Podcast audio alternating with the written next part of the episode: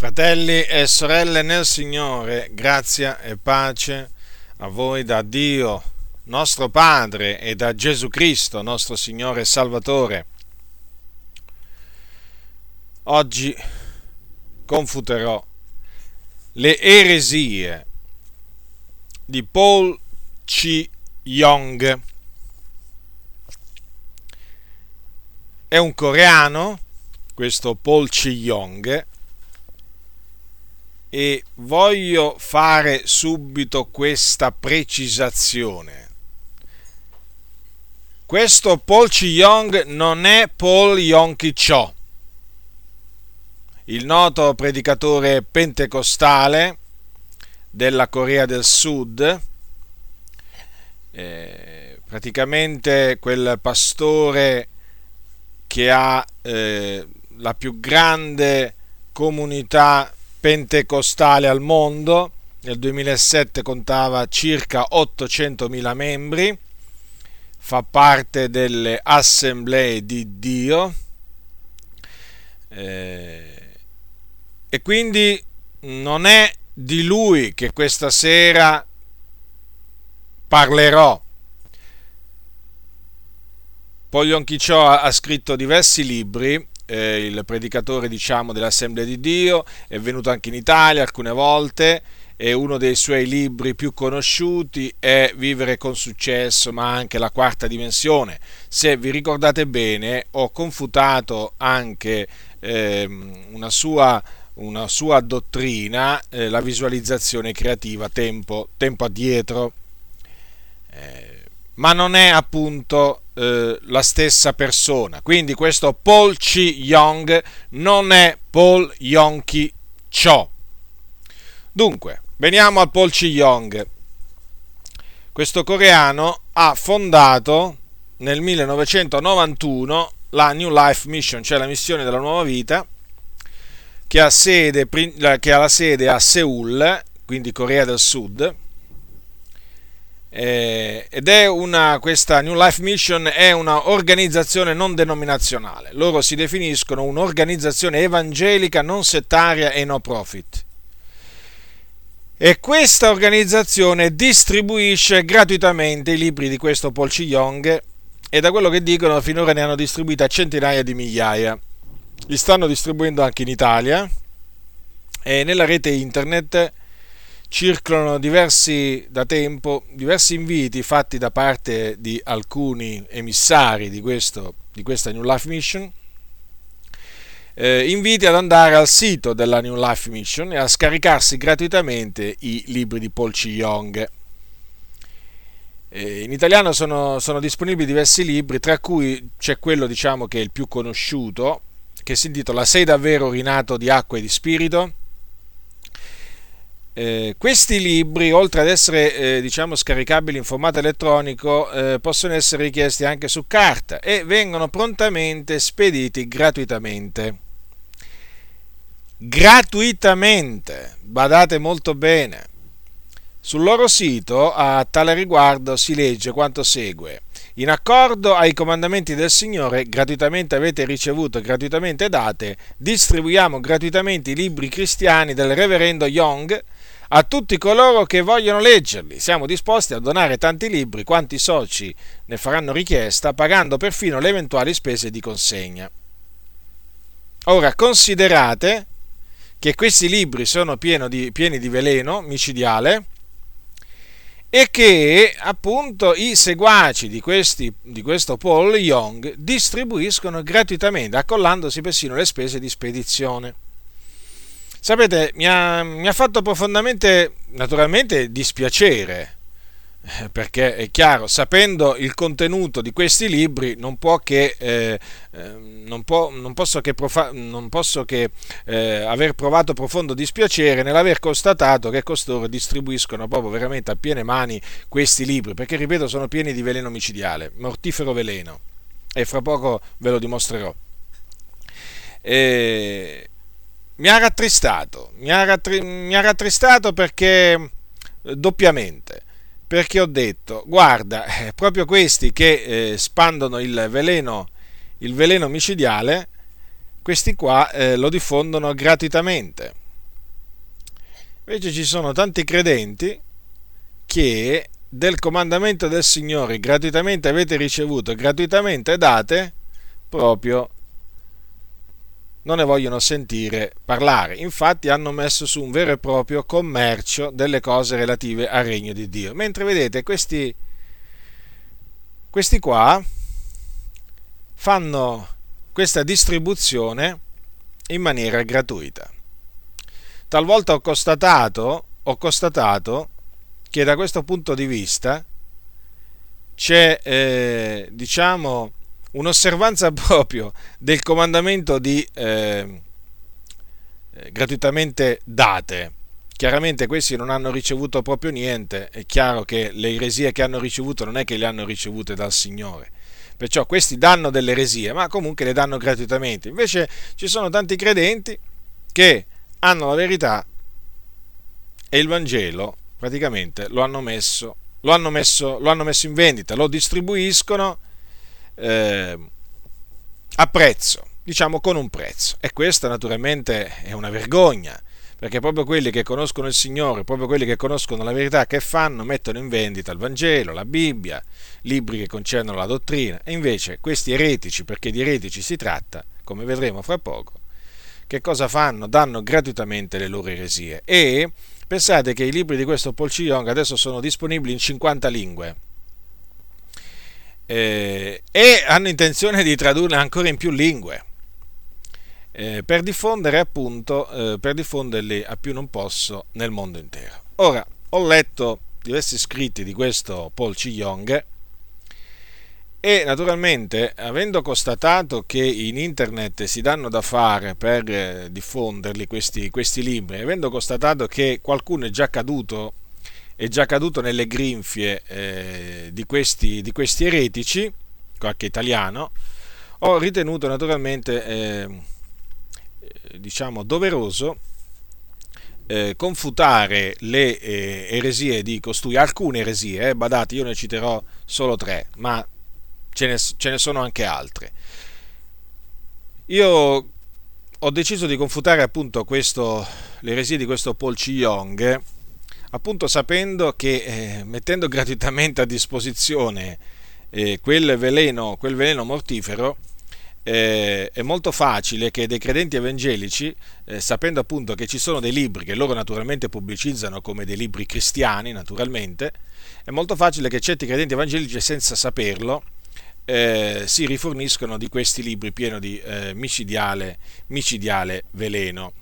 E guardate che ci sono alcuni, alcuni credenti evangelici che eh, non sapendo, eh, non sapendo chi, chi, sia questo Paul Young e soprattutto non sapendo cosa, cosa insegna, eh, hanno permesso nei loro siti che costoro lasciassero un messaggio, mettessero un link, perché questi sono furbi, sono delle volpi, che fanno? Vanno nei forum o nei, ehm, nei guestbook cioè nel libro degli ospiti di quei siti appunto che hanno il libro degli ospiti e lasciano appunto un invito ad andare a scaricarsi fratelli e sorelle, cari fratelli e sorelle, vi salutiamo, insomma, si presentano come dei fratelli, paiono evangelici, dicono appunto di andare qui in quel, in quel, nel loro sito e di scaricarsi i libri gratuitamente appunto di questo cosiddetto reverendo. E siccome che so che appunto eh, ci sono molti credenti non è che si prendono il tempo di andare a verificare eh, chi è costui, cosa insegna e allora naturalmente ho deciso di mettervi in guardia affinché sappiate che vi dovete guardare da costui come da un serpente velenoso. Allora, la prima, mm, la prima eresia che confuterò di Paul C. Young è eh, quella che lui praticamente ripete un po' dovunque, quasi in tutti i suoi libri, è quella che dice che Gesù Cristo, quando Giovanni Battista lo battezzò nelle acque del Giordano, prese di sé tutti i peccati di tutti gli uomini, da Adamo a tutti gli uomini che verranno fino alla fine del mondo. Ora, eh, C, mh, mm, Paul C. Young sostiene questo facendo presente che come sotto la legge il sommo sacerdote doveva imporre le mani sulla testa del, del capro vivo e confessare sopra di esso tutti i peccati degli israeliti, e in questa maniera tutti quei peccati venivano posti sul capo di quel capro, che poi veniva mandato nel deserto, ad Azazel, dopo vedremo nello specifico questo. Così dice Giovanni Battista, che era un discendente di Aronne, perché in effetti Giovanni Battista era un discendente di Aronne perché il padre, il padre, di Giovanni Battista era Zaccaria che era della muta di Abia che era appunto discendente di Aronne questo si evince appunto dalla cronologia da una cronologia presente nel libro delle cronache.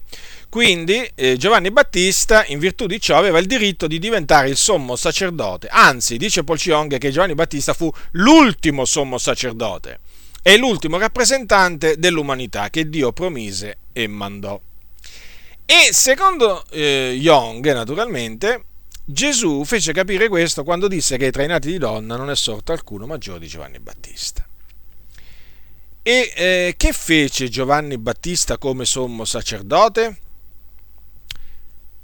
Quando Gesù venne, eh, venne a lui al Giordano per farsi battezzare da lui, Giovanni Battista impose le sue mani a Gesù a Gesù che era l'agnello di Dio, senza macchia e difetto, e gli trasferì sulla testa tutti i peccati del mondo. Quindi dice Young, quando Gesù disse che bisognava in questa maniera adempiere ogni giustizia, volle dire che era questa la maniera in cui Gesù doveva liberare i peccatori dai loro peccati, cioè mediante l'imposizione delle mani di Giovanni Battista. Ecco, eh, delle parole di Paul C. Young che io ho tradotto dal, dall'inglese in italiano. Ciò significa che Gesù ha salvato tutti i peccatori dai loro peccati nella maniera assolutamente giusta e leale. Per liberare tutti i peccatori dai loro peccati nella maniera assolutamente giusta e leale, Gesù doveva togliere tutti i loro peccati per mezzo dell'imposizione delle mani, secondo il patto che Dio fece sotto l'Antico Testamento. Dunque, Giovanni Battista, secondo Young, con la imposizione delle mani, con questa imposizione delle mani, avrebbe trasferito tutti i peccati del mondo su Gesù al Giordano.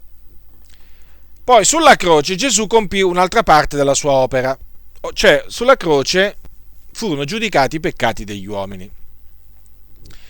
Quei peccati appunto eh, che, di, cui era, di, cui era, di, cui era, stato caricato eh, Gesù da Giovanni, Giovanni Battista al Giordano. Quindi, e questo è un punto fondamentale di questa eresia, Gesù cancellò i peccati del mondo con il suo battesimo e il suo sangue sulla croce. Ascoltate cosa dice Paul C. Young. Egli cancellò tutto il peccato del mondo assolutamente per mezzo del suo battesimo e del suo sangue sulla croce. Dunque, per Paul C. Young, l'atto di giustizia di cui Paolo parla ai Romani e tramite il quale eh, l'uomo viene dichiarato giusto, comprende sia il battesimo di Gesù nel Giordano che la sua morte sulla croce. Per essere perdonati da tutti i peccati, quindi, è indispensabile per questo signor Paul Young credere tutte e due le cose. Cosa questa che naturalmente purtroppo dice lui. Molti cristiani non, non, fanno perché accettano solo che Gesù espiò i nostri peccati con il suo sangue sulla croce. Dunque, Paul Young ci viene a dire che per essere salvati è indispensabile credere che Gesù al Giordano, tramite l'imposizione delle mani di Giovanni Battista, lui in effetti dice che Giovanni Battista gli ministrò il battesimo tramite l'imposizione delle mani e ci sono anche dei, dei disegnini su, sul loro sito. Dunque, tramite l'imposizione del Giovanni Battista, prese il su di sé e cancellò i nostri peccati. Cioè, vi rendete conto che cosa dice Paul C. Young? In altre parole, per ottenere la remissione dei peccati bisogna credere nel battesimo di Gesù e nella sua morte. Ecco cosa dice Paul C. Young. Chiunque crede nel suo battesimo e nella sua morte sulla croce può essere perdonato di tutti i suoi peccati. Quindi non si può essere salvati e non si può avere lo Spirito Santo dimorante in noi se non si crede anche che Gesù con il suo battesimo prese su di sé tutti i peccati e li cancellò. In un suo scritto Young dice questo, avendo interpretato male il vero significato del battesimo che Gesù ha ricevuto da Giovanni Battista, noi non dobbiamo credere che potremmo essere salvati anche se non crediamo nel suo battesimo e nel suo significato. Notate dunque che cosa è necessario per nascere di nuovo secondo Paul Young. La fede nel battesimo d'acqua di Gesù e naturalmente anche nella croce. Questo è il Vangelo d'acqua e di spirito predicato da questo signor Young. Ora passiamo a confutare queste sue dichiarazioni. Allora, prendete il capitolo 16 del Levitico, qui naturalmente andiamo sotto la legge e precisamente andiamo a vedere che cosa avveniva il giorno dell'espiazione in base a quello che Dio aveva ordinato a Mosè. Ora Dio aveva ordinato a Mosè che un giorno all'anno ci doveva essere un giorno, chiamato appunto il giorno delle espiazioni, in ebraico Yom Kippur, nel quale il sommo sacerdote doveva offrire dei peccati, dei, dei, dei, sacrifici espiatori per lui e la sua famiglia e per il popolo. E naturalmente questi sacrifici per il peccato erano degli animali. Ora, nel giorno, delle, de, appunto, nel giorno delle, dell'espiazione, dovevano essere offerti allora un sacrificio per il peccato per il sommo sacerdote e per la sua casa. Questo era appunto un giovenco. Poi dovevano essere offerti due capri per il sacrificio per il peccato per il popolo. Uno di questi capri doveva essere mandato vivo nel deserto dopo appunto un particolare rituale che adesso vediamo. Allora, è scritto, capitolo 16 del Levitico, dal versetto, dal versetto 20 al versetto 23. Quando avrà finito di fare l'espiazione per il santuario, per la tenda di convegno e per l'altare, farà accostare il capro vivo Aaron poserà ambedue le mani sul capo del capro vivo, confesserà sopra esso tutte le iniquità dei figli di Israele, tutte le loro trasgressioni, tutti i loro peccati e li metterà sulla testa del capro. Poi, per mano di un uomo incaricato di questo, lo manderà via nel deserto e quel capro porterà su di sé tutte le loro iniquità in terra solitaria e sarà lasciato andare nel deserto. Ora, questo era il secondo capro che, eh, diciamo, doveva essere eh, appunto offerto per le iniquità del, eh, del popolo. Dunque, è vero che eh, il sommo sacerdote doveva imporre le sue mani su quel capro vivo, poi confessare i peccati degli israeliti sopra di esso e poi mandare nel deserto, vivo nel deserto, quel capro. E questo atto, naturalmente, noi sappiamo, prefigurava il fatto che un giorno l'agnello di Dio, cioè Gesù Cristo, si sarebbe caricato di tutte le nostre iniquità. Ma è altresì vero che in quel giorno quell'altro capro per il peccato che doveva essere offerto non, non aveva lo stesso destino. In altre parole, il sommo sacerdote doveva agire in una maniera diversa con quell'altro capro. E adesso vi dico come. Sempre al capitolo 16, versetto, versetto 14, dice, poi prenderà del sangue del giovenco e ne aspergerà. Questo allora per quanto riguarda naturalmente il sacrificio del sommo sacerdote, eh, il giovenco. Il versetto 14. Poi al versetto 15 leggiamo è questo che adesso riguarda, è il capro del, eh, del, sacrificio per il peccato per il popolo. Poi scannerà il capro del sacrificio per il peccato che è per il popolo e ne porterà il sangue di là dal velo e farà di questo sangue quello che ha fatto del sangue del giovenco. Ne farà l'aspersione nel propiziatorio e davanti al propiziatorio. Dunque, è altrettanto vero che in quello stesso giorno sull'altro capro che doveva essere offerto per l'espiazione dei peccati del popolo, il sommo sacerdote non doveva né porre ambedue le sue mani e neppure fare alcuna confessione dei peccati del popolo. Lo abbiamo visto, è scritto chiaramente. Per cui l'atto dell'imposizione di ambedue le mani e della, e della, confessione dei peccati erano da farsi solo sopra su quel capro, solo sul, mm, sul, sul capro vivo. Eppure anche l'altro cap, capro faceva l'espiazione dei peccati e prefigurava l'espiazione che avrebbe compiuto Gesù Cristo. Pur non essendo caratterizzato dall'imposizione di ambedue le mani del sommo sacerdote e dalla confessione dei peccati sopra di esso.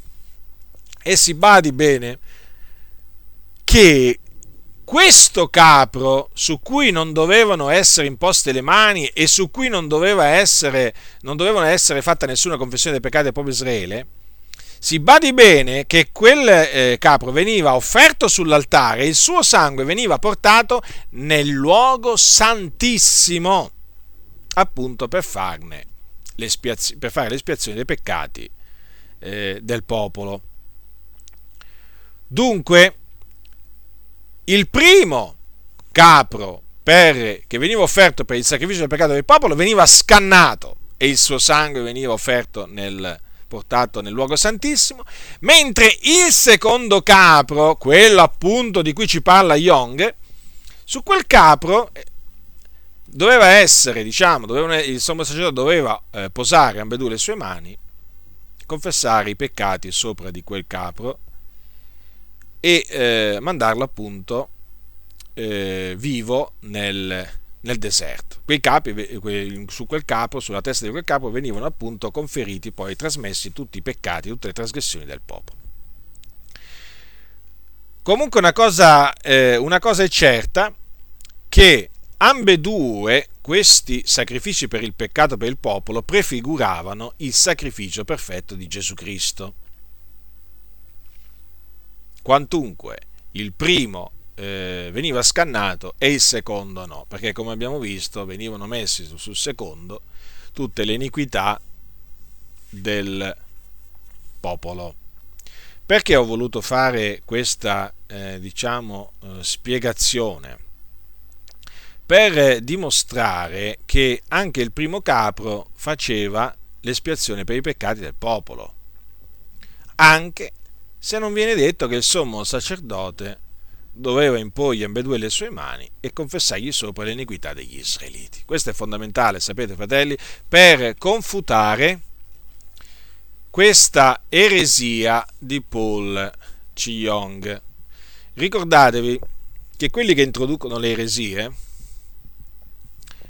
talvolta fanno riferimento alla legge di Mosè e per poterli confutare bisogna conoscere pure la legge di Mosè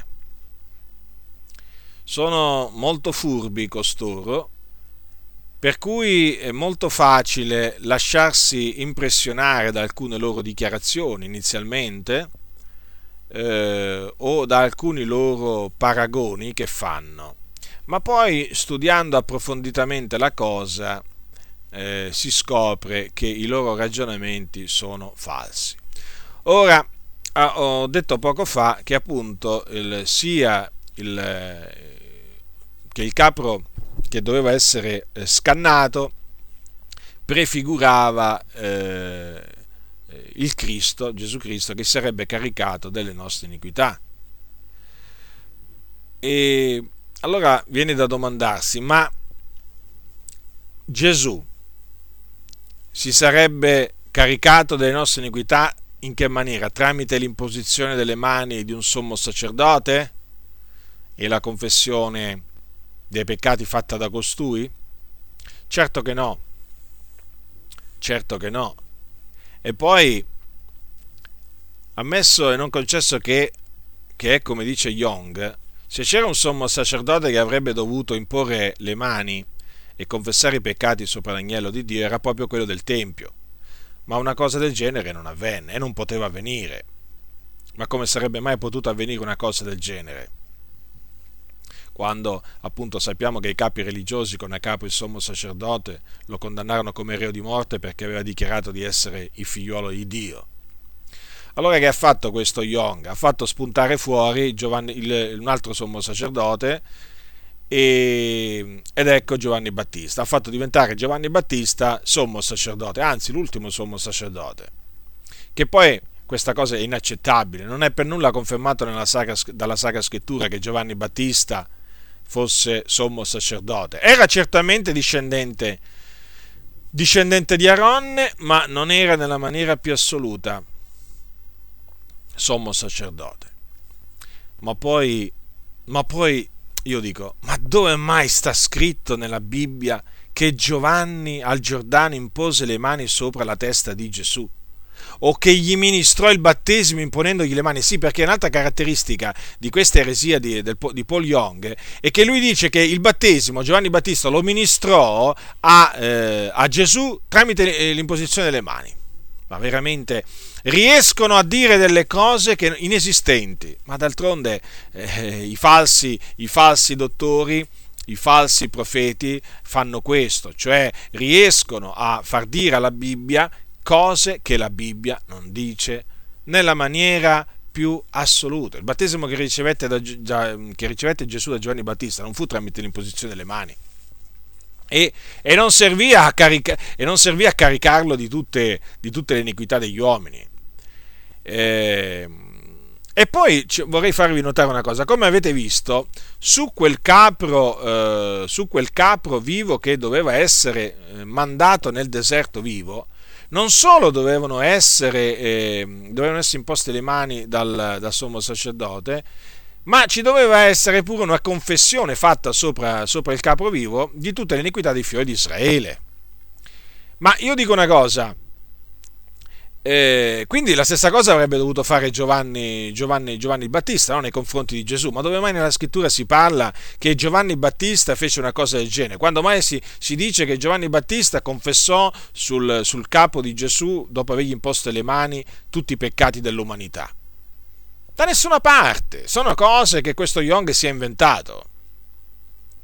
Dunque, eh, vedete, le cose che questo Young ha fatto diventare fondamentali e indispensabili per essere salvati sono cose appunto che non sono mai avvenute. Questa imposizione delle mani di cui parla Young, eh, fatta sul capo di Gesù, tramite la quale gli avrebbe ministrato il battesimo e tramite la quale gli avrebbe caricato sulla testa tutti i peccati dell'umanità, è una cosa inesistente, non è mai avvenuta. Ora, una cosa si evince nel leggere, nel leggere, gli scritti di questo Paul C. Young, che lui parla tremen- ta- tanto del battesimo ricevuto da Gesù al Giordano, parla più del battesimo ricevuto da Gesù che della sua morte. È impressionante. Ora, questa, dott- questa, eresia, questa eresia di Paul C. Young attribuisce, conferisce al battesimo di Gesù un'importanza che il battesimo ricevuto da Gesù non ha al fine della nostra salvezza perché da nessuna parte nella Sacra Scrittura c'è scritto che l'uomo per essere salvato deve credere nel battesimo ricevuto da Gesù Cristo al Giordano. Che cosa deve fare l'uomo per essere salvato? L'uomo deve credere che Gesù è il Cristo di Dio, il figlio di Dio, morto sulla croce per i nostri peccati, carico dei nostri peccati, che fu seppellito, che il terzo giorno risuscitò per la nostra giustificazione. Ma mai da nessuna parte c'è scritto che noi dobbiamo credere che eh, che, eh, al, al, battesimo ricevuto da Gesù Cristo al Giordano. Badate bene, il battesimo Gesù l'ha ricevuto al Giordano, ma non nella maniera in cui intende Paul Cion. Adesso vi voglio dimostrare come mh, mm, l'Evangelo, l'Evangelo, annunziato dal, dal, dagli Apostoli non includeva, non includeva il, diciamo, il battesimo come evento in cui credere per essere, per essere salvati. Cioè questo naturalmente lo dico, lo dico per eh, diciamo, confutare eh, diciamo, questo, questo, impostore. È chiaro questo. Perché io, noi, noi, crediamo che Gesù fu battezzato al Giordano da Giovanni Battista. Quello che non crediamo è che per essere salvati occorre credere che Gesù eh, in quel battesimo eh, eh, o, o, tramite quel battesimo gli fu, si caricò o fu caricato di tutte le iniquità degli uomini. È questo che naturalmente noi non crediamo. Allora, prendete il capitolo 15 di Primo Corinzi, Allora l'Apostolo Paolo ricorda ai santi, di Corinto, ai santi di Corinto l'Evangelo che aveva loro annunziato. Ascoltate che cosa dice, leggerò dal versetto 1 al versetto 11. Fratelli, io vi rammento l'Evangelo che vi ho annunziato, che voi ancora avete ricevuto, nel quale ancora state saldi e mediante il quale siete salvati, seppur lo ritenete quale ve l'ho annunziato a meno che non abbiate, che non abbiate creduto in vano, poiché io ho prima di tutto trasmesso, come, lo, lo, come l'ho ricevuto anch'io, che Cristo è morto per i nostri peccati secondo le scritture, che fu seppellito, che risuscitò il terzo giorno secondo le scritture, che apparve a Cefa, poi ai dodici, poi apparve a più di 500 fratelli, in una volta dei quali la maggior parte rimane ancora in vita e alcuni sono morti. Poi apparve a Giacomo, poi a tutti gli apostoli e ultimo di tutti apparve anche a me come all'aborto, perché io sono il minimo degli apostoli e non sono degno di essere chiamato apostolo, perché ho perseguitato la Chiesa di Dio. Ma per la grazia di Dio io sono quello che sono e la grazia sua verso di me non è stata vana. Anzi, ho faticato più di loro tutti, non già io però, ma la grazia di Dio che è con me. Sia dunque io siano loro, così noi predichiamo e così voi avete avete creduto. Quindi gli eventi di, della vita di Gesù che il peccatore deve assolutamente credere se vuole essere salvato e perdonato sono la morte propiziatoria di Gesù Cristo, che è avvenuta per, eh, appunto, la chiamiamo propiziatoria perché è avvenuta per la remissione, per compiere l'espiazione dei nostri peccati, e la sua resurrezione, avvenuta per la giustificazione nostra. Quando anche, io dico quando anche all'inizio il peccatore non sapesse nulla del battesimo ricevuto da Gesù al Giordano. Quindi, quando anche un uomo eh, viene evangelizzato e eh, chi lo evangelizza non gli dice nel suo messaggio che Gesù eh, fu battezzato dal, da, da Giovanni Battista nel Giordano, ma se questo uomo crede che Gesù Cristo è morto sulla croce per i nostri peccati ed è risorto dai morti il terzo giorno, il Signore lo salva. Il Signore lo salva perché queste sono le cose in cui bisogna credere. La morte e la resurrezione di Gesù Cristo. Peraltro, questo è confermato dal fatto che l'Apostolo Pietro, il giorno della Pentecoste, e parlo del giorno della Pentecoste quando lui si rivolse a degli ebrei, non menzionò affatto nel suo, nel suo, messaggio il battesimo che aveva ricevuto Gesù. Ascoltate, vi voglio leggere, allora, vi voglio leggere eh, queste parole di Pietro perché sono significative. Allora, il giorno della Pentecoste. Leggerò dal capitolo 2 degli Atti degli Apostoli, versetto 22 al versetto 36. Allora, ascoltate, rivolgendosi a degli ebrei, a degli ebrei che cosa disse l'Apostolo Pietro quando predicò loro l'Evangelo. Uomini israeliti, udite queste parole. Gesù il Nazareno, uomo che Dio ha accreditato fra voi mediante opere potenti e prodigi e segni che Dio fece per mezzo di lui, fra voi. Come voi stessi ben sapete, quest'uomo, allorché vi fu dato nelle mani per il determinato consiglio e per la prescenza di Dio, voi, per mandi iniqui, inchiodandolo sulla croce, lo uccideste. Ma Dio lo risuscitò, avendo sciolto gli angosciosi legami della morte, perché non era possibile che gli fosse da essere ritenuto poiché Davide dice di lui, io ho avuto del continuo il Signore davanti agli occhi, perché egli è alla mia destra finché io non sia smosso. Perciò si è rallegrato il cuor mio e ha giubilato la mia lingua, e anche la mia carne riposerà in speranza, poiché tu non lascerai l'anima mia nell'Ades e non permetterai che il tuo santo vegga la corruzione. Tu mi hai fatto conoscere le vie della vita, tu mi riempirai di letizia con la tua presenza. Uomini, fratelli, ben può liberamente dirvisi intorno al patriarca Davide che egli morì e fu sepolto, e la sua tomba è ancora lì d'oggi fra noi. Egli dunque, essendo profeta e sapendo che Dio gli aveva con giuramento promesso che sul suo trono avrebbe fatto sedere uno dei suoi discendenti, antivedendola parlò della risurrezione di Cristo, dicendo che non sarebbe stato lasciato nell'Ades e che la sua carne non avrebbe veduto la corruzione. Questo Gesù il Dio l'ha risuscitato, del che noi tutti siamo testimoni. Egli dunque, essendo stato esaltato dalla destra di Dio e avendo ricevuto dal Padre lo Spirito Santo promesso, ha sparso quello che ora vedete e udite. Poiché Davide non è salito in cielo, anzi egli stesso dice, il Signore ha detto al mio Signore, siedi alla mia destra finché io abbia, abbia posto i tuoi nemici per sgabello dei tuoi piedi. Sappia dunque sicuramente tutta la casa di Israele che il Dio ha fatto il Signore Cristo, quel Gesù che voi avete crocifisso.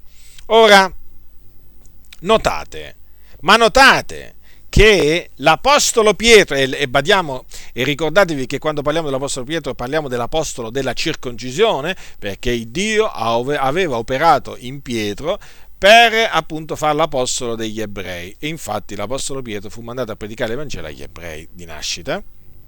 Dunque, l'Apostolo Pietro parlò a degli ebrei, quindi a delle persone che avevano conoscenza della legge di Mosè, a delle persone che avevano conoscenza del rituale del rituale del giorno dell'espiazione, eppure, avete notato, non fece, non fece menzione del battesimo che ricevette Gesù al Giordano. Ora io dico, ma se quello che dice questo Young fosse stato anche allora il messaggio dell'Apostolo Pietro, ma volete voi che l'Apostolo Pietro non annunziava a quegli ebrei il battesimo ricevuto da Gesù al Giordano, tramite cui Giovanni Battista gli aveva imposto le mani e che lo aveva caricato di tutti i peccati. Ma se fosse stato indispensabile, come dice questo Young, per nascere d'acqua di spirito, credere a questa cosa, ma voi pensate che l'Apostolo Pietro non annunziava tutto ciò? O non faceva menzione del battesimo ricevuto da Gesù? Ma certo che avrebbe, lo, lo, avrebbe, ne avrebbe parlato, come ne parla Young. Ma il punto è questo, Young mente e Pietro no. Pietro era verace, Paul Young dice delle menzogne.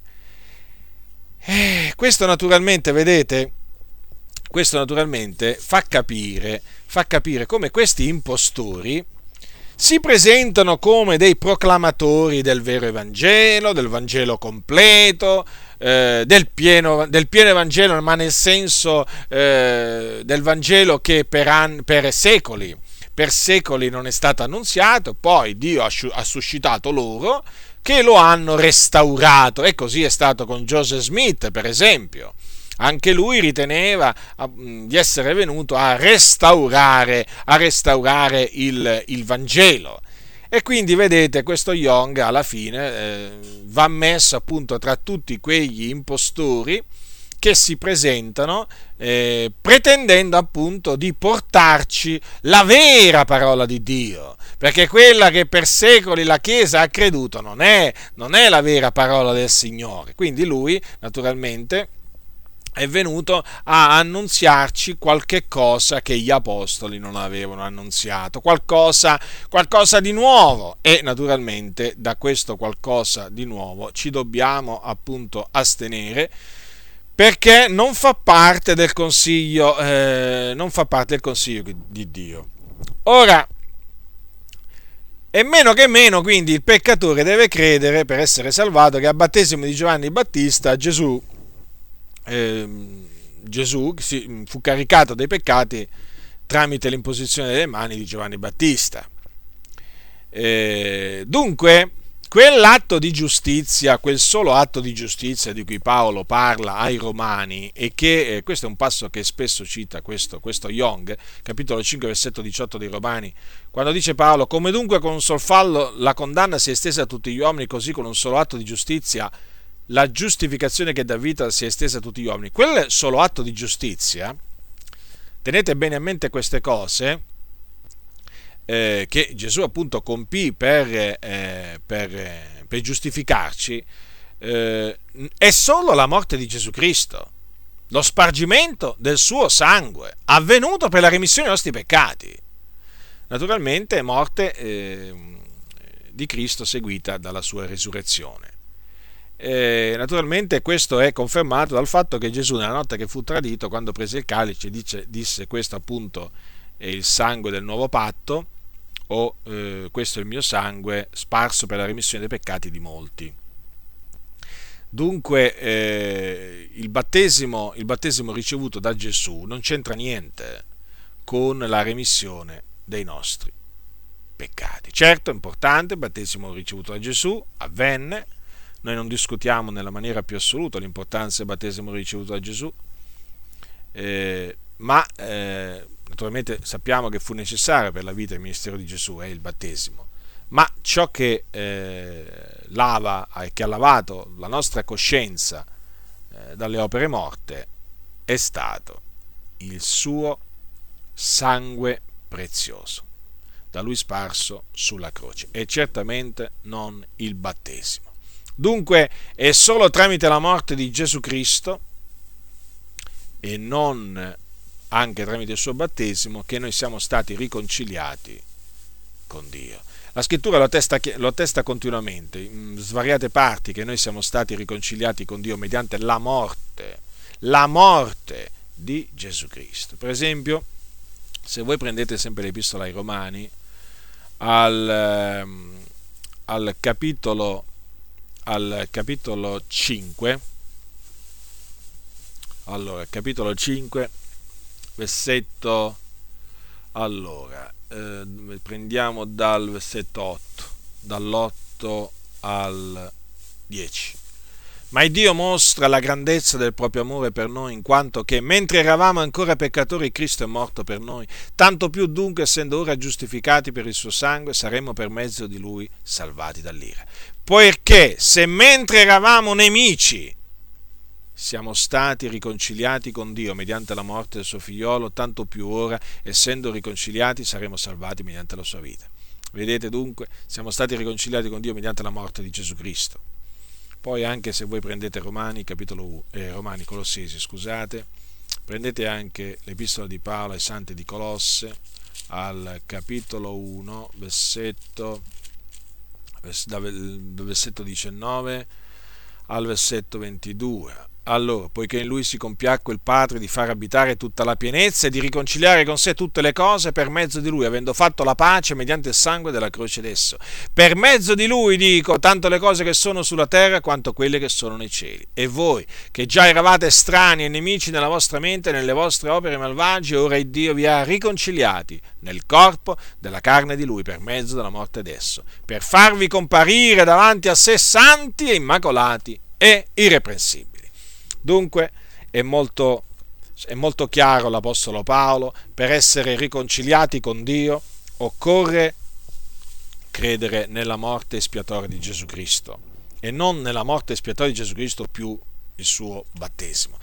Ripeto, l'errore che fa questo Young è appunto quello di attribuire al battesimo un potere salvifico o comunque eh, un'importanza che esso non ha, perché è chiaro che nel momento in cui lui dice che al battesimo Giovanni Battista gli trasferì tutti i peccati dell'umanità, sulla sua testa, sul suo capo e, egli si caricò appunto di tutti, eh, di tutti, i suoi peccati al Giordano, è chiaro che lo fa diventare eh, diciamo molto importante, ma il fatto che quello che dice questo Young non si è mai, non si è mai verificato.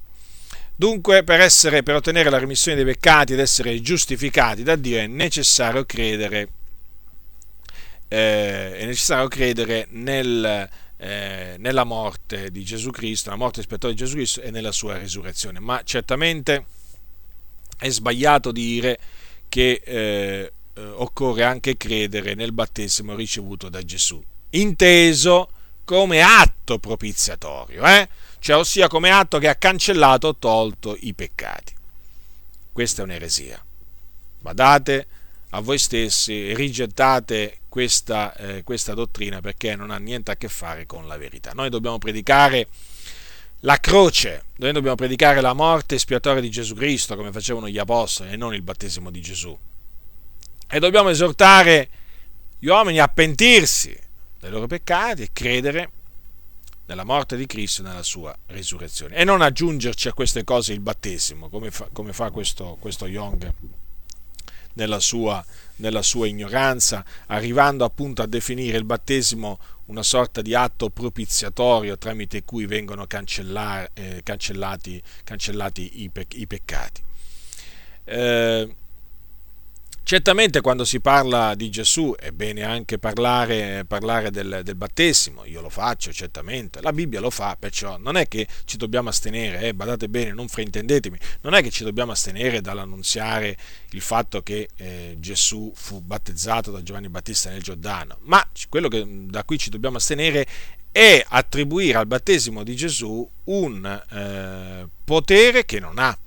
Praticamente, cioè dobbiamo astenerci eh, dal fare quello che fa Young, attribuire appunto al battesimo il potere di cancellare eh, i peccati, perché il battesimo ricevuto da Gesù non cancella i nostri peccati, perché la sua morte scrittura dice senza spargimento di sangue non c'è remissione, quindi fu la sua morte, tramite la sua morte, che noi abbiamo potuto ottenere la remissione dei nostri peccati, e certamente non tramite il battesimo ricevuto da Gesù.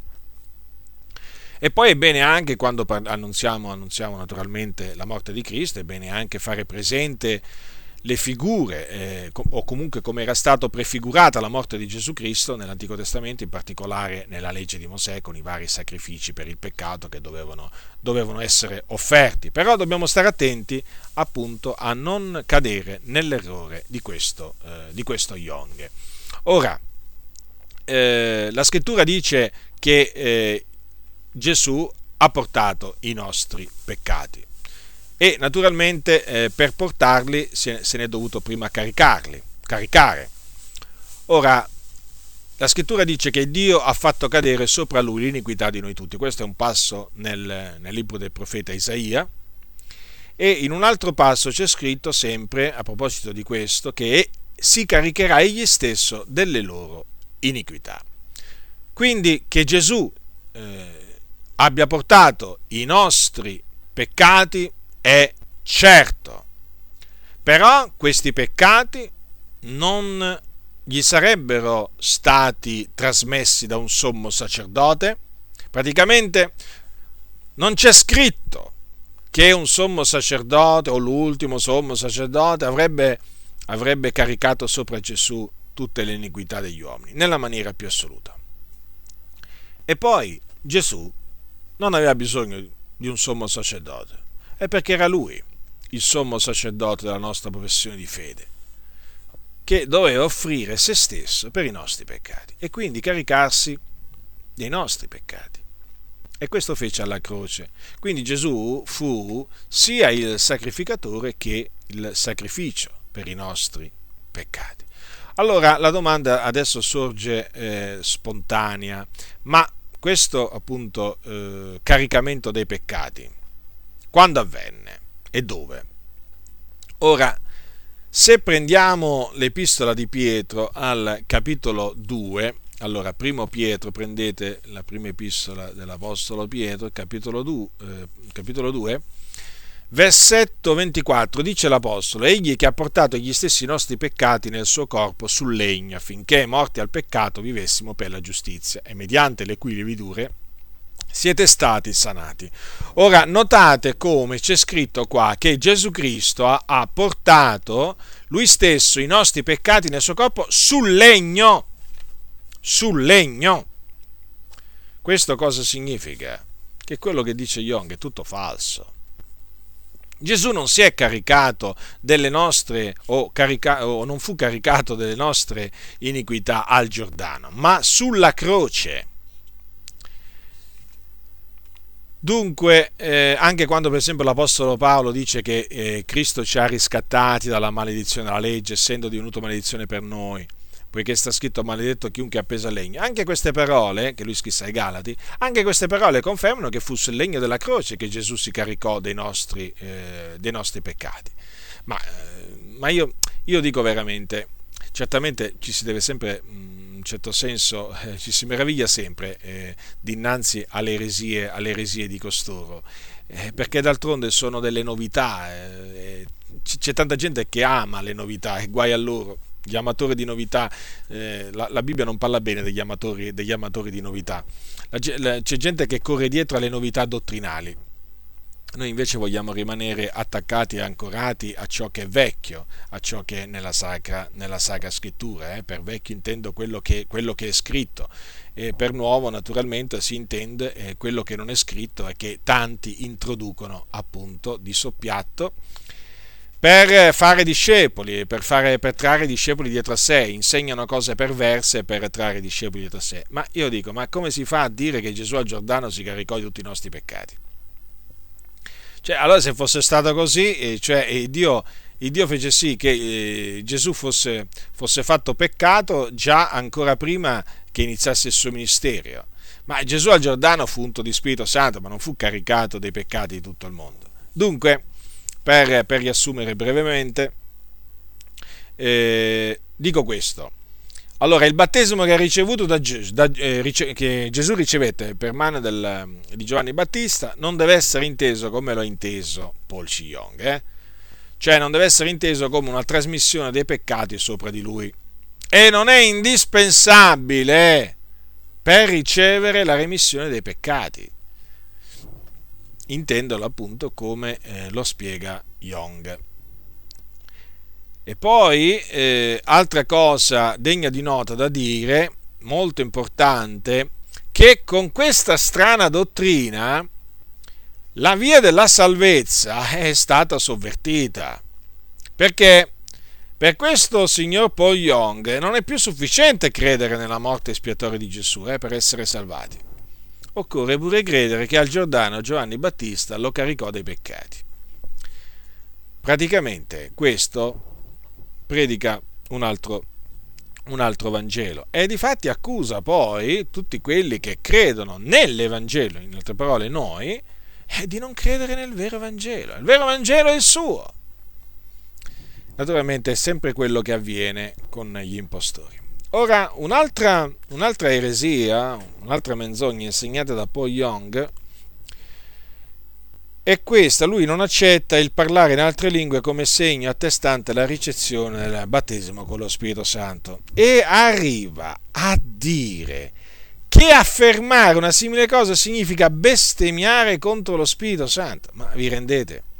Ma vi rendete conto la follia, la follia, le cose folli che propaga questo Paul Young? Evidentemente non sa che cos'è la bestemmia contro lo Spirito Santo. Gesù, quando menzionò il, la bestemmia contro lo Spirito Santo, se voi prendete, eh, non si riferirà nella maniera più assoluta a, a, a, una cosa del genere, ma nella maniera più assoluta. È scritto al capitolo, allora, in, in Marco questo, dice così, allora, capitolo 3, versetto 28, da versetto 28 e 30. In verità vi dico, ai figlioli degli uomini saranno rimessi tutti i peccati e qualunque bestemmia avranno preferita, ma chiunque avrà bestemmiato contro lo Spirito Santo non ha remissione in eterno, ma è reo ad un peccato eterno. Ora egli parlava così perché dicevano ha uno spirito immondo. Ecco dunque la bestemmia contro lo Spirito Santo. Nel momento in cui qualcuno attribuisce eh, il fatto che un uomo di Dio eh, o l'espulsione dei demoni che compie un uomo di Dio per l'aiuto dello Spirito Santo, l'attribuisce questa cosa al, uh, a uno spirito maligno o al diavolo, in quel momento egli bestemmia contro lo Spirito Santo. Ma certamente non bestemmia contro lo Spirito Santo chi dice che il battesimo con lo Spirito Santo è seguito immediatamente alla sua ricezione dal parlare in altre lingue. Perché? Perché la scrittura attesta in maniera chiara che le lingue sono il segno attestante la ricezione del battesimo con lo Spirito Santo. Il giorno della Pentecoste, dice Luca, dice Luca, così tutti furono ripieni dello Spirito Santo e cominciarono a parlare in altre lingue secondo che lo Spirito dava loro ad esprimersi. E questo fu l'adempimento delle parole di Gesù che poco prima di essere assunto in cielo aveva detto, poiché Giovanni battezzò sì con acqua, ma voi sarete battezzati con lo Spirito Santo fra non molti giorni. Quindi quello che ricevettero i circa 120 il giorno della Pentecoste fu il battesimo con lo Spirito Santo, accompagnato dal parlare in lingue. E chi ancora oggi predica il battesimo, insegna il battesimo con lo Spirito Santo, con l'evidenza del parlare in lingue, non bestemmia contro lo Spirito Santo ma dice la verità. E poi anche a, a Efeso avvenne la stessa cosa. Dopo che Paolo impose loro le mani a quei circa 12 discepoli del Signore, lo Spirito Santo scese su loro e parlavano in altre lingue e profetizzavano. Vedete? Anche qui lo Spirito Santo scese su dei credenti e immediatamente gli dette di parlare in altre lingue. Qui però profetizzavano pure quindi ricevettero pure il dono di profezia. Ma comunque sia, ogni volta che uno viene battezzato con lo Spirito Santo, comincia a parlare in altre lingue, secondo che lo Spirito gli dà ad esprimersi. Invece per questo, per questo Young il battesimo con lo Spirito Santo si riceve quando eh, si ottiene la rimissione dei peccati. Perché allora la Bibbia dice che il battesimo con lo Spirito Santo è una esperienza successiva alla nuova nascita o è un'esperienza che si fa dopo aver ricevuto la remissione dei propri peccati. Perché alla nuova nascita si ottiene la remissione dei propri peccati, si ottiene, si ottiene il, la vita eterna. Ora, è un'esperienza successiva al battesimo con lo Spirito Santo eh, tramite cui appunto si riceve potenza dall'alto, perché Gesù disse voi riceverete potenza quando lo Spirito Santo verrà su di voi. Si viene riempiti di Spirito Santo, si diventa ripieni di Spirito Santo. Questo non significa però che quando si è eh, ricevuti la remissione dei peccati o quando si è nati di nuovo non si è ricevuto nessuna misura di Spirito Santo, perché quando uno nasce di nuovo riceve una misura di Spirito Santo. Non è la pienezza, ma è, com- è comunque sì una misura di Spirito Santo altrimenti non potrebbe chiamare il neonato, eh, non potrebbe chiamare Dio suo padre se non avesse lo spirito di Dio dentro di sé e non potrebbe avere la certezza di essere un figliuolo di Dio. Invece questo Young che fa? Fa credere, insegna che il battesimo con lo Spirito Santo si riceve quando si ottiene la remissione dei peccati, che vi ricordo a sua volta si ottiene soltanto se si crede nel battesimo, nella morte e nella resurrezione di Cristo. Quindi, conclusione, qual è la conclusione a cui arriva questo Young? Che tutti coloro che non credono che Giovanni Battista fu l'ultimo sommo sacerdote che trasmise su Gesù tutti i peccati del mondo, non possono avere i loro peccati rimessi e perciò non sono nati né d'acqua né di spirito. È chiaro che questo era grandemente, perché noi, noi che abbiamo creduto nella morte e nella resurrezione di Gesù Cristo, e non abbiamo creduto che Gesù al Giordano eh, si caricò dei nostri peccati tramite una presunta imposizione delle mani che gli fece Giovanni Battista, noi dico abbiamo ottenuto, abbiamo ottenuto la remissione dei nostri, dei nostri peccati mediante la fede nel nome del figliuolo di Dio. Noi siamo figlioli di Dio da quel giorno, perché in quel giorno lo Spirito del Signore venne a dimorare in noi, nel nostro cuore e lo Spirito del Signore da quel giorno ha cominciato a attestare col nostro spirito che noi siamo figlioli di Dio e lo Spirito del Signore grida nei nostri cuori, Abba, Padre. Dunque, quello che noi abbiamo ricevuto dal Signore, tutto quello che noi abbiamo ricevuto dal Signore, lo abbiamo ricevuto per grazia nel momento in cui abbiamo creduto nella morte spiatoria di Gesù Cristo, nell'atto propiziatorio compiuto a Gesù Cristo per la remissione dei nostri peccati, che è la sua morte e solo la sua morte, seguita naturalmente dalla sua resurrezione corporale avvenuta per la nostra giustificazione. Dunque, questo Young può gridare quanto vuole che è indispensabile credere nel battesimo di Gesù come lo intende lui, ma non sortirà nessun effetto, non ci convincerà perché quello che lui dice è falso. Lui si deve, lui si deve ravvedere, rientrare in se stesso e speriamo che veramente il Signore gli dia ravvedimento. Questo è possibile naturalmente a Dio. Speriamo che veramente il Signore gli dia di ravvedersi a questo uomo perché fino ad ora ha traviato non poche non poche, non poche, persone. Quindi, fratelli nel Signore, state saldi nell'Evangelo che avete ricevuto, state saldi nella via della salvezza come vi è stata insegnata.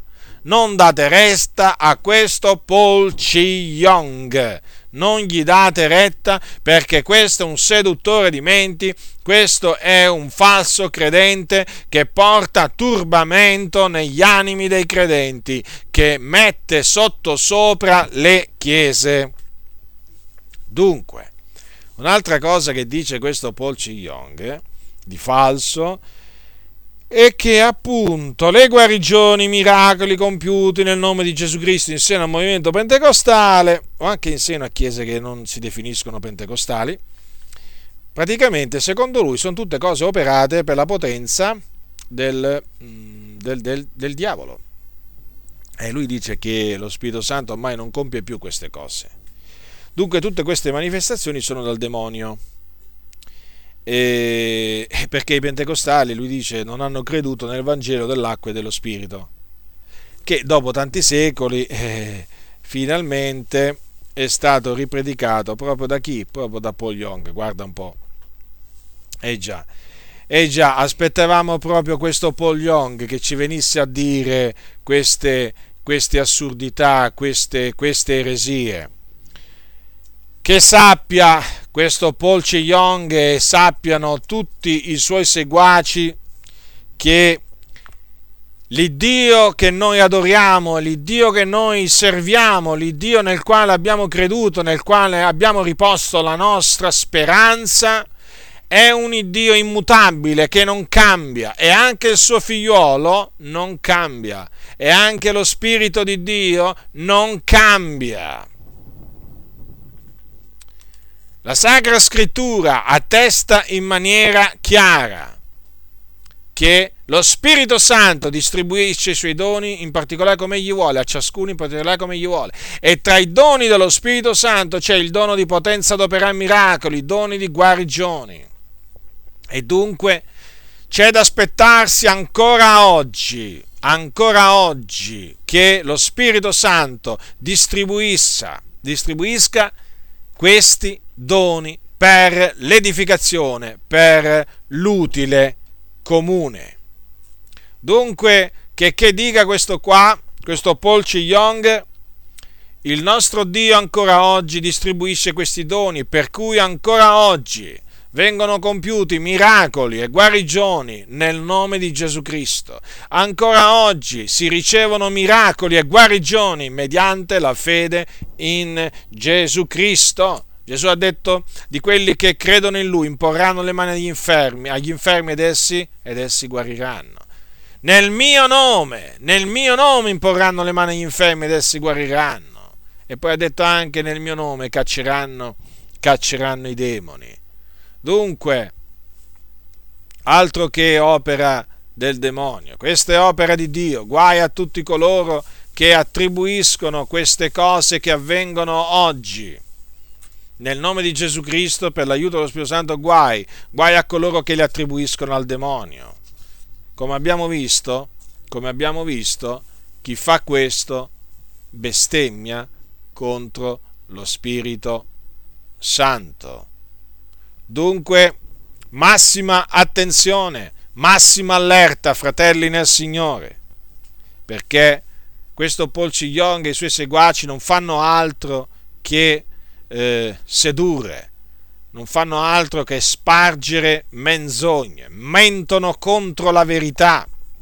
Da essi vi dovete guardare come da dei serpenti velenosi, come da dei lupi, da dei lupi rapaci mi è capitato di vedere tempo fa un breve filmato in cui si vedeva un lupo, un vero lupo, eh? Un vero lupo che attaccava una pecora, che la azzannava e poi che se la mangiava. Ma ha fatto pena, nel senso una scena, certo, è chiaro, nella natura avviene questo, perché è chiaro che pure i lupi devono mangiare però sapete, quando ho visto questa scena, reale, eh? Reale, mi sono ricordato delle parole di Gesù. Vengono a voi in vesti da pecore, cioè vestiti da pecore, ma dentro sono lupi. Rapaci! Guardate, possono avere l'apparenza di persone miti, brave, gentili, però vi posso assicurare che i lupi sono, dei, sono proprio, i falsi profeti sono dei lupi rapaci. Non guardate all'apparenza, fratelli. Il fatto che uno si dica cristiano non significa proprio niente. Proprio niente. Uno che si dice cristiano deve dimostrarlo di essere cristiano e lo dimostra con i fatti non solo con le parole, ma anche con le parole, sapete, perché certo, se uno si dice cristiano e mi viene a dire che Gesù non è Dio, è chiaro che io quello non lo posso reputare cristiano dalle cose che dice. Devo proprio dire che quello è un falso cristiano. Però sapete, ci sono alcuni, ci sono alcuni che sono molto furbi e riescono a dissimulare la loro, diciamo, la loro vera, la loro vera identità e introducono in mezzo alle chiese appunto false dottrine. Sono proprio dei lupi, dei lupi rapaci, dei lupi rapaci, come disse, come disse l'Apostolo Paolo un giorno. eh, agli anziani della chiesa di Efeso, dice, dice così, eh, leggete il capitolo, prendete il capitolo 20 degli Atti degli Apostoli, versetto 29 e 30. Io so che dopo la mia partenza entreranno fra voi dei lupi rapaci, i quali non risparmieranno il gregge. Vedete che cosa fa il lupo rapace? Non risparmia il gregge, è spietato. Dove può azzanna. Chi gli capita veramente sotto, eh, diciamo, eh, sotto il naso lo divora. Il lupo fratelli, eh, fratelli nel Signore, quando avvicina una pecora, non è che la carezza, gli salta addosso, gli salta addosso, la sbrana, la ammazza, la divora, gli fa uscire il sangue, come ve lo devo dire? Gli strappa la carne. E poi naturalmente, generalmente vengono altri lupi in soccorso e naturalmente assieme si spartiscono la preda. Sì, perché i lupi, i lupi, sapete, vanno in giro a branchi. E infatti se ne vedono di questi lupi in mezzo alle chiese, vanno in giro a branchi. Sì, sì, arrivano dall'America, ma non solo dall'America, eh vengono diciamo, vengono, diciamo, non è che viene lui isolato, no, no, no, viene con un gruppo, un gruppo di collaboratori, tutti lupi, tutti messi d'accordo per sbranare il gregge del Signore. E purtroppo molti ci cadono nelle grinfie di questi, di questi, di questi lupi rapaci, ma noi sappiamo, noi sappiamo come riconoscere i lupi rapaci, sapete? E certo, certo, i falsi profeti, i falsi ministri, ma voi pensate che non, non sono riconoscibili? Ma se sono riconoscibili veri, volete che non siano riconoscibili i falsi? Gesù ha detto, capitolo 7 eh, di Matteo, dal versetto 15, guardatevi dai falsi profeti, quindi comando, ci dobbiamo guardare dai falsi profeti, non dai veri profeti, eh? No, perché oggi ci sono molti che si guardano dai veri profeti, dai veri ministri del Signore. D'altronde, eh, quando leggono la Bibbia alcuni credenti sembrano veramente che la leggono al contrario. Allora, guardatevi dai falsi profeti, i quali vengono a voi in vesti da pecore, ma dentro sono lupi rapaci. Voi li riconoscerete dai loro frutti. Si colgono forse delle uve dalle spine o dei fichi dai triboli? Così ogni albero buono fa frutti buoni, ma l'albero cattivo fa frutti cattivi. Un albero buono non può fare frutti cattivi, né un albero cattivo fa frutti buoni. Ogni albero che non fa buon frutto è tagliato e gettato nel fuoco. Voi li riconoscerete dunque dai loro frutti. Notate come Gesù l'ha detto per ben due volte, al versetto 16 e poi al versetto 20. Voi li riconoscerete dai loro frutti, quindi loro inse- dai loro insegnamenti, quindi dal frutto della loro bocca, perché dall'abbondanza del cuore la bocca parla. Quindi quello che loro dicono e insegnano ce l'hanno nel cuore. Ricordatevelo sempre questo, che quello che uno insegna eh, viene dal cuore. Dunque, il frutto della loro bocca è naturalmente il frutto delle loro azioni. Certo, questi sono i falsi, i falsi profeti, naturalmente, eh, sono dei bugiardi, sono spesso adulteri, fornicatori, eh, sono rapaci, diciamo, bramosi dei beni altrui, sono persone che hanno l'animo alle cose della terra e non alle cose di lassù. Dunque, eh, ma è evidente, è evidente, sono alberi cattivi. E gli alberi cattivi che fanno? Fanno frutti buoni? No, fanno frutti cattivi. E dunque Gesù l'ha detto, voi li riconoscerete ai loro frutti, badate bene, non, da, non dalle loro foglie, non dalle loro foglie, ma dai frutti. Dunque, dobbiamo stare attenti, fratelli nel Signore, perché il pericolo è grosso, sapete. Perché qui ci troviamo davanti a delle persone che sì, sono vestite da pecore, ma sono dentro lupi rapaci. Eh, e il lupo, se salta addosso a una pecora, la sbrana. La sbrana! Cioè, quello che ancora certi credenti non hanno capito, eh, che in mezzo al gregge di Dio ci sono dei lupi. Ma ditemi un po', ma l'Apostolo Paolo, ma l'Apostolo Paolo, voi pensate che quelle parole agli anziani di Efeso, eh, agli anziani di Efeso, le abbia dette così perché non aveva tempo da, cioè non aveva altro da dire, così un po' per passare il suo tempo. Dice, io so che dopo la mia partenza entreranno fra voi dei lupi rapaci, i quali non risparmieranno il gregge.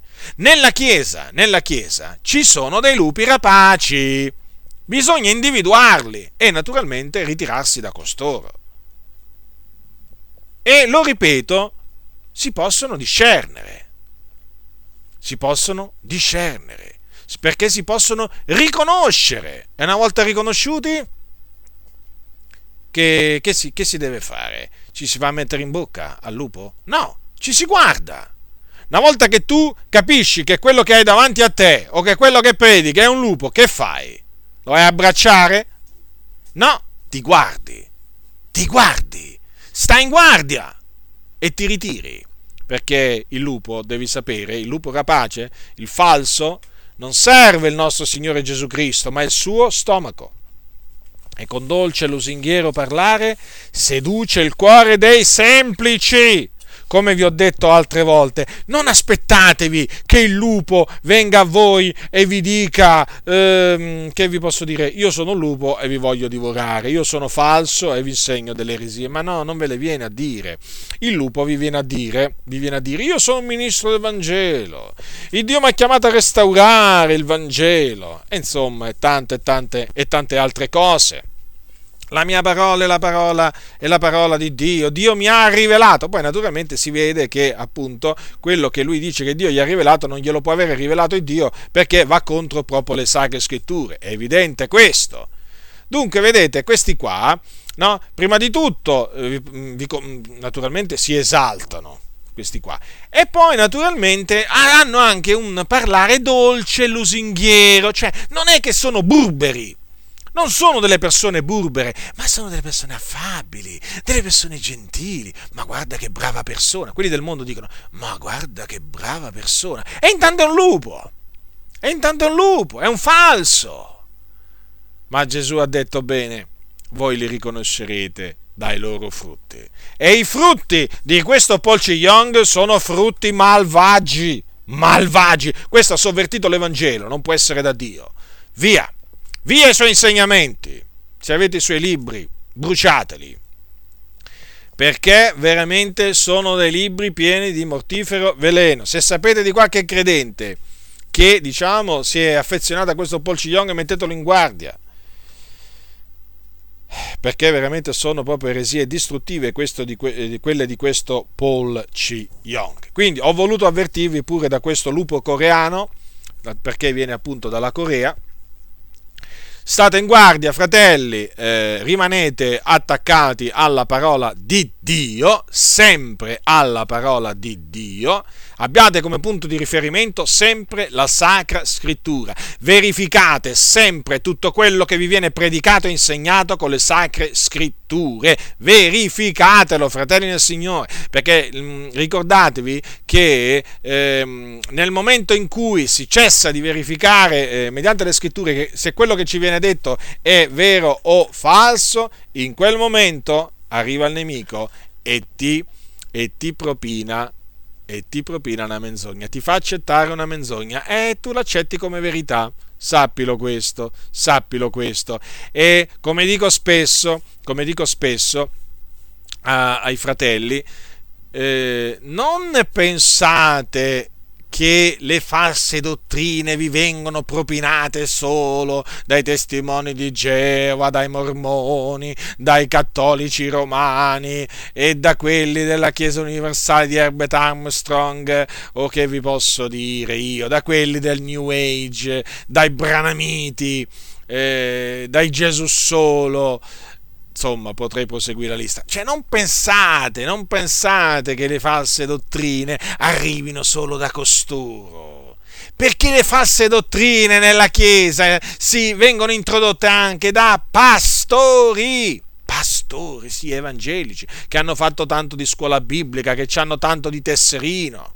Vengono a voi, vengono a voi con il loro, con il loro sorriso, con le loro battute, eh, vi vengono, vi vengono a, a, insegnare le false dottrine. Sì, sì, avviene, avviene proprio questo. Avviene proprio questo. Naturalmente è eh, la, la, tattica del nemico, perché è chiaro che da un pastore, un fratello, non è che si aspetta la falsa dottrina. Un pastore, cioè generalmente la pecora si fida del pastore, se non si fida del pastore di chi si deve fidare. Però il punto qual è? Che se la pecora arriva a fidarsi del pastore ciecamente, senza mai verificare se quello che dice il pastore, mm, diciamo alla luce delle sacre scritture, è vero o falso. E il nemico, naturalmente, nel vedere questo, che fa? Seduce il pastore e poi tramite il pastore piglia il gregge Capito qual è la tattica, la tattica del nemico? Eh? Far abbassare la guardia al gregge, al gregge. Quindi, gregge del Signore, tieni alta la guardia, stai in guardia, prendi la Sacra Scrittura. Prendi la Sacra Scrittura, la, la Sacra Scrittura eh, il Signore ce l'ha fatta per venire non affinché la leggessimo solo noi ministri del Vangelo, ma anche voi, voi dovete leggere, investigare le Sacre Scritture, anche voi che non predicate dal pubblico dovete investigarle giorno e notte perché solo in questa maniera vi potete mettere a riparo da queste seduzioni che vengono perpetrate in mezzo alla Chiesa dell'Iddio vivente, da pastori, da predicatori, da evangelisti. Capite? Capite? Ma se voi non investigate le scritture, ma come pretendete, come pretendete poi di camminare nella verità? Come pretendete, come potete pretenderlo? E in effetti, in effetti è proprio così, la tattica del nemico è quella appunto di introdurre nella Chiesa le false dottrine, quando non ci riesce tramite i testimoni di Geova, i mormoni e così via, lo fa tramite i pastori, tramite appunto alcuni di dentro. Allora la pecora deve essere avveduta, deve essere avveduta. E cosa deve fare? Deve verificare che quello che gli viene detto è vero. Lo deve verificare. Dove lo può verificare? Con le sacre scritture. Non siate pigri, fratelli nel Signore. La pigrizia costa cara ai santi. La pigrizia costa cara, può costare persino l'anima. Attenzione. La Bibbia. La Bibbia non tenetela come soprammobile in casa. Non apritela una volta alla settimana, la domenica quando andate al culto. Apritela quotidianamente, investigatela, divorate le parole del Signore. Divoratele, vi rendono savi. E naturalmente vi mettono a riparo da questi avvoltoi avvoltoi, perché questi stanno appollaiati aspettando che arriva il malcapitato. Il malcapitato eh, eh, potete essere voi, sapete? Se non vi svegliate, eh, sarete i prossimi, le prossime vittime di questi impostori. È così, è così. Ecco perché io incoraggio fortemente a investigare le sacre scritture perché investigando le sacre scritture si diventa savi quanto a salute. E le menzogne, le menzogne non attecchiscono il credente che è radicato nella parola di Dio, che conosce le sacre scritture, che le taglia rettamente, non attecchiscono, non trovano terreno fertile. Le eresie, le falsità di costoro trovano terreno fertile nei credenti ignoranti, nei credenti pigri. Ecco perché la scrittura ci dice di non essere pigri.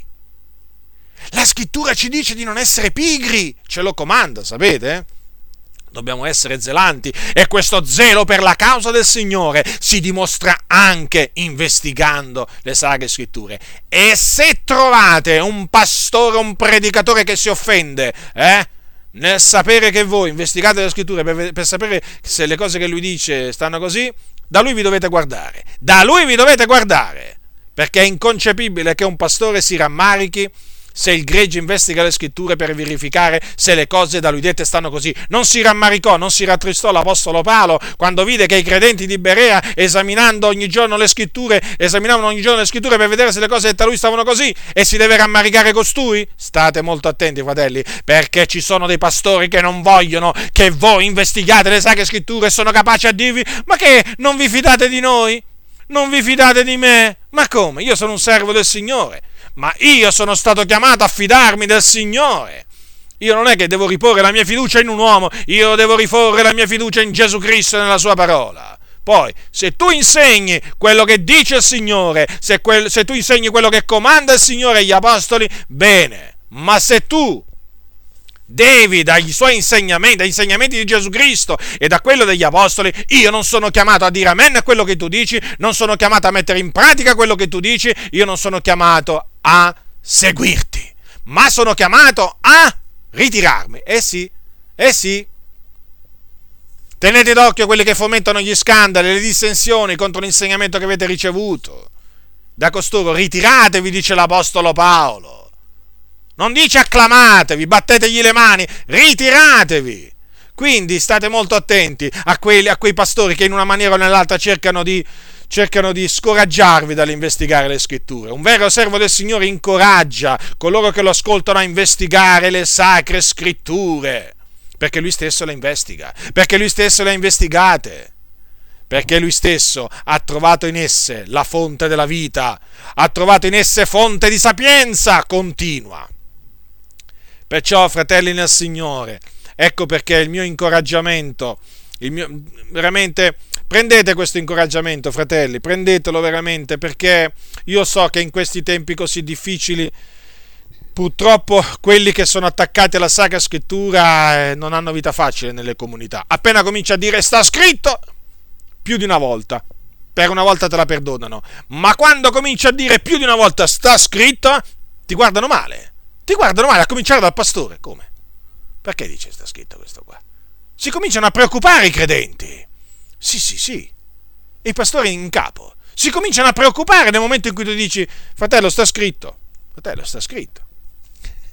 Io non mi preoccupo, io sono così contento quando i fratelli mi dicono, fratello Giacinto, sta scritto, sta scritto, sta scritto, gloria a Dio. Quando parlavo con mio zio, che eh, diciamo è morto, è andato col Signore, eh, diciamo circa un anno fa, se, se non ricordo male, eh, parlavo con lui al telefono e quando gli, eh, pensate, mio zio aveva 80 anni, eh?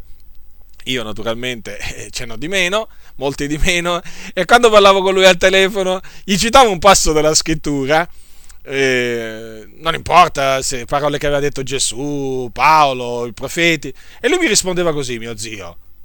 Così è scritto. È così che si risponde. Eh, uno è contento. Io sono contento quando i fratelli citano le sacre scritture, naturalmente tagliandole rettamente, eh, non fuori dal loro contesto e non in maniera insensata, è chiaro questo, no? Io sono molto contento perché è un buon segno mi preoccupo quando non le citano le sacre scritture. Mi preoccupano quando i credenti non tirano fuori da quel cuore nemmeno un passo della sacra scrittura. Ma nemmeno uno. E c'è da preoccuparsi, perché questo vuol dire che non abita riccamente la parola, la parola del Signore nei loro cuori. La parola di Dio dice, la parola di Cristo abiti in voi doviziosamente, cioè riccamente. E voi sapete che dall'abbondanza del cuore la bocca parla. Quindi, se tu non metti niente nel tuo cuore, fratello, che tirerai fuori poi? se tu non riempi il frigorifero di casa tua, poi, cioè tu pensi di andare quando apri il frigorifero e tirare fuori qualcosa? Trovi niente, sai. Se tu nel tuo cuore non metti la parola del Signore, non riponi la parola del Signore, fratello, eh? ma cosa pensi che uscirà dal tuo, dal, dalla tua bocca quando parlerai? Che cosa uscirà? Non uscirà mica la parola del Signore, sai. Usciranno le dottrine degli uomini, le filosofie umane. Ecco perché investiga le scritture, prendi la parola del Signore e riponila nel tuo cuore, fratello, sorella nel Signore, riponete la parola di Dio nel vostro cuore e abbiatela sempre pronta sulle labbra per turare la bocca a tutti quei seduttori di mente, cianciatori che scorrazzano in mezzo alle chiese a cui veramente vengono proprio date le chiavi del locale di culto, come disse qualcuno, le chiavi della città. Eh sì, arrivano loro, gli danno proprio le chiavi del locale di culto. Arrivi tu e ci manca poco che ti cacciano via, ti mostrano la porta. Eh sì, perché? Perché tu sei uno di quelli fanatici. Tu sei un integralista, tu sei un fondamentalista. Chiaramente loro lo notano, si è attaccato alla parola di Dio, loro no.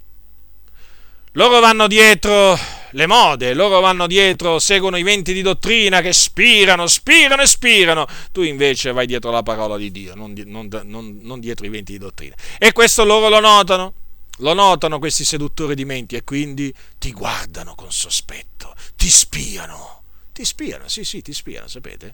Ah, cosa pensate voi? Sì sì, esistono pure degli spioni in mezzo alla Chiesa di Dio, purtroppo. Dunque, fratelli nel Signore, comportate questa mia breve parola di esortazione e naturalmente anche la confutazione che diciamo, eh, l'ha preceduta. La grazia del Signore nostro Gesù Cristo sia con tutti coloro che lo amano con purità incorrotta.